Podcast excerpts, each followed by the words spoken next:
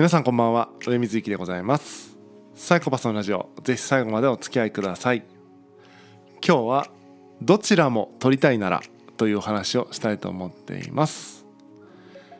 A も B もどっちも欲しいどっちも取りたいってことはですね、えー人生には結構あると思うんですけども多くの場合ですねとはいえ A か B かどっちか選ばなきゃいけないよねみたいな感覚に陥りがちだと思うんですよね、えーでも実際、えーそう陥ってるかもしれないけども本当にそうなのかっていうのが僕の疑問です。実はですね、えー時間軸を大きく取れば A も B もどっちも取れるんじゃないかってことなんですよね。友達と遊びたい。そして恋人とも遊びたい。っていう時にまあどっちか選ばなきゃいけないね。みたいな場面ってあると思うんですよね。まあ、例えばね 友達と恋人同時に一緒に遊ぶみたいなこともできるけどもそうするとまたどちらかというと、えー恋人単体と遊ぶ時友達単体と遊ぶ時とはまた違った体験になるので、まあ、第三の選択肢とそれはちょっと捉えますとなのでちょっと今回は除外して、まあ、友達と遊ぶ単体と遊ぶ、えー恋人単体と遊ぶどっちにしようかなどっちにしようかなじゃないな、えーどどっちかしか選べないなみたいな場面のを考えた時にそれはねある前提に縛られてるんですよね。それは、ね、今日とか明日とか、えー1月何日とかっていうある点で見た時にどっちか選ばないといけないってなってるだけなんだけども例えば1週間単位で見ればですよ、まあ、今日は恋人と遊ぶけど、えー、明後日は友達と遊びますってこともできるわけじゃないですか。どっちも取れてるって僕は思うんですよ。変に今とか、えー時間を限定するからこそどっちかしか選べないですよね。例えば今僕はここでポッドキャストを喋ってるから今ブログ書けないんですよね。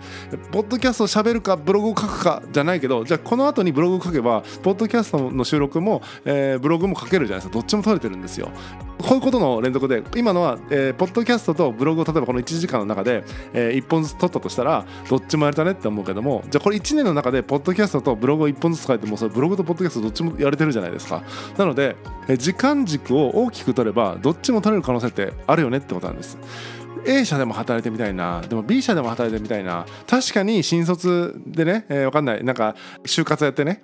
A 社と B 社どっちも入りたいですとかって入れてもらえるはずないと思うんですけども A 社で働いて経験を積んでから B 社に転職することもできるし A 社で経験を積んでどんどんねその自由なポジションを取っていくちゃんとポジションを確立した後、えー B 社で副業するみたいなこともできる掛け持ち的なこともできるかもしれないって感じで、えー A も B も時間軸で考えを広く取って考えれば達成できることってあると思うんですよね。うんめっちゃ不謹慎な例でいくと A さんとも B さんとも結婚したいんだったら、まあ、A さんと結婚して一回離婚して B さんと結婚すればどっちとも結婚できるんですよね。えー同時にとかいうことが難しいだけであってえーそういうことはできると。なのでみんなね今とかある点の時間にね、えー縛られすぎてるっていうふうに僕は思うんですね。どっちかってことはあんましないと明日まで含めるとどっちもいけるよねってことなんです。今もさっきも言いましたけども今この瞬間ポッドキャスト撮ってるからそれしかできない、まあ、今この瞬間だけ見ればそうだけどもこの後僕は皿洗いだってできるしブログだって書けるし本だって読めるわけですよね、えー時間軸さえ取れば、えーそんないろんなことができていくってことなのであんまりね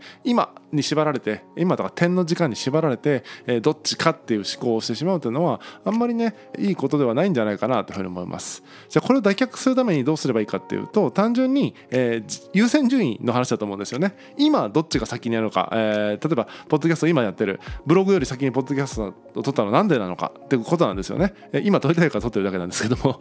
えーそんな感じであの優先順位をつけていけばいいと思うんです。じゃあ A 社とで働く B 社で働くどっちでも働きたいなっていう話でいくと例えば A 社はもう新卒しか採用してないんだよねってなればもう確かにね A 社を優先して入ればいいと思うし、えー逆に B 社は実力がある人だったら中東でも取ってますよってことであれば A 社でね実力数で B 社に転職するっていうストーリーでいいだろうしみたいな感じで、あのちゃんとねその選択肢の特徴をちゃんと理解した上でですねあの優先順位をつければおのずとねじゃあ A からやって B からやってってこともできるかなというふうに思います。であとはねもう一つ重要なのは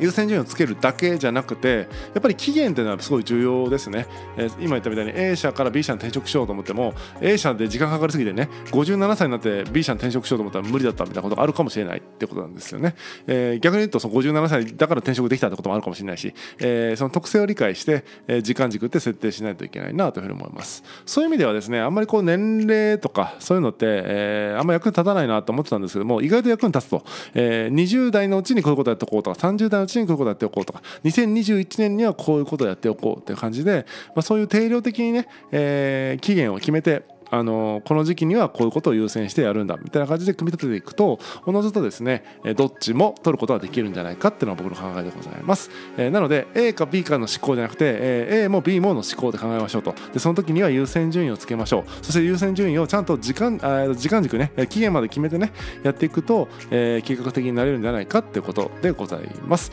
えー、A も B も取りたいどっちも取りたいっていうことはですね結構人間の、えー、本能的なものというか、まあ、相反する2つをね欲しいって思うことは別におかしなことじゃないと思いますんでそれをなんか律してね A だけにする。B はいらないじゃなくて A も B も取れる方法って何かないかなって考えてみる。その時に、え、時間軸を拡張してみる。そうすれば、え、どっちも手に入る方法っていうのは意外と簡単にね見つかるんじゃないかなと思いますんで諦めずにですね A も B も、え、取っていきましょう。というお話でございます。いい人生をね歩んでいきたいと思いますんでそういう意味ではですねどっちかじゃなくてどっちもで考えていくってことがとても大事なことかなというふうに思います。本日は以上でございます。またお会いしましょう。さよなら。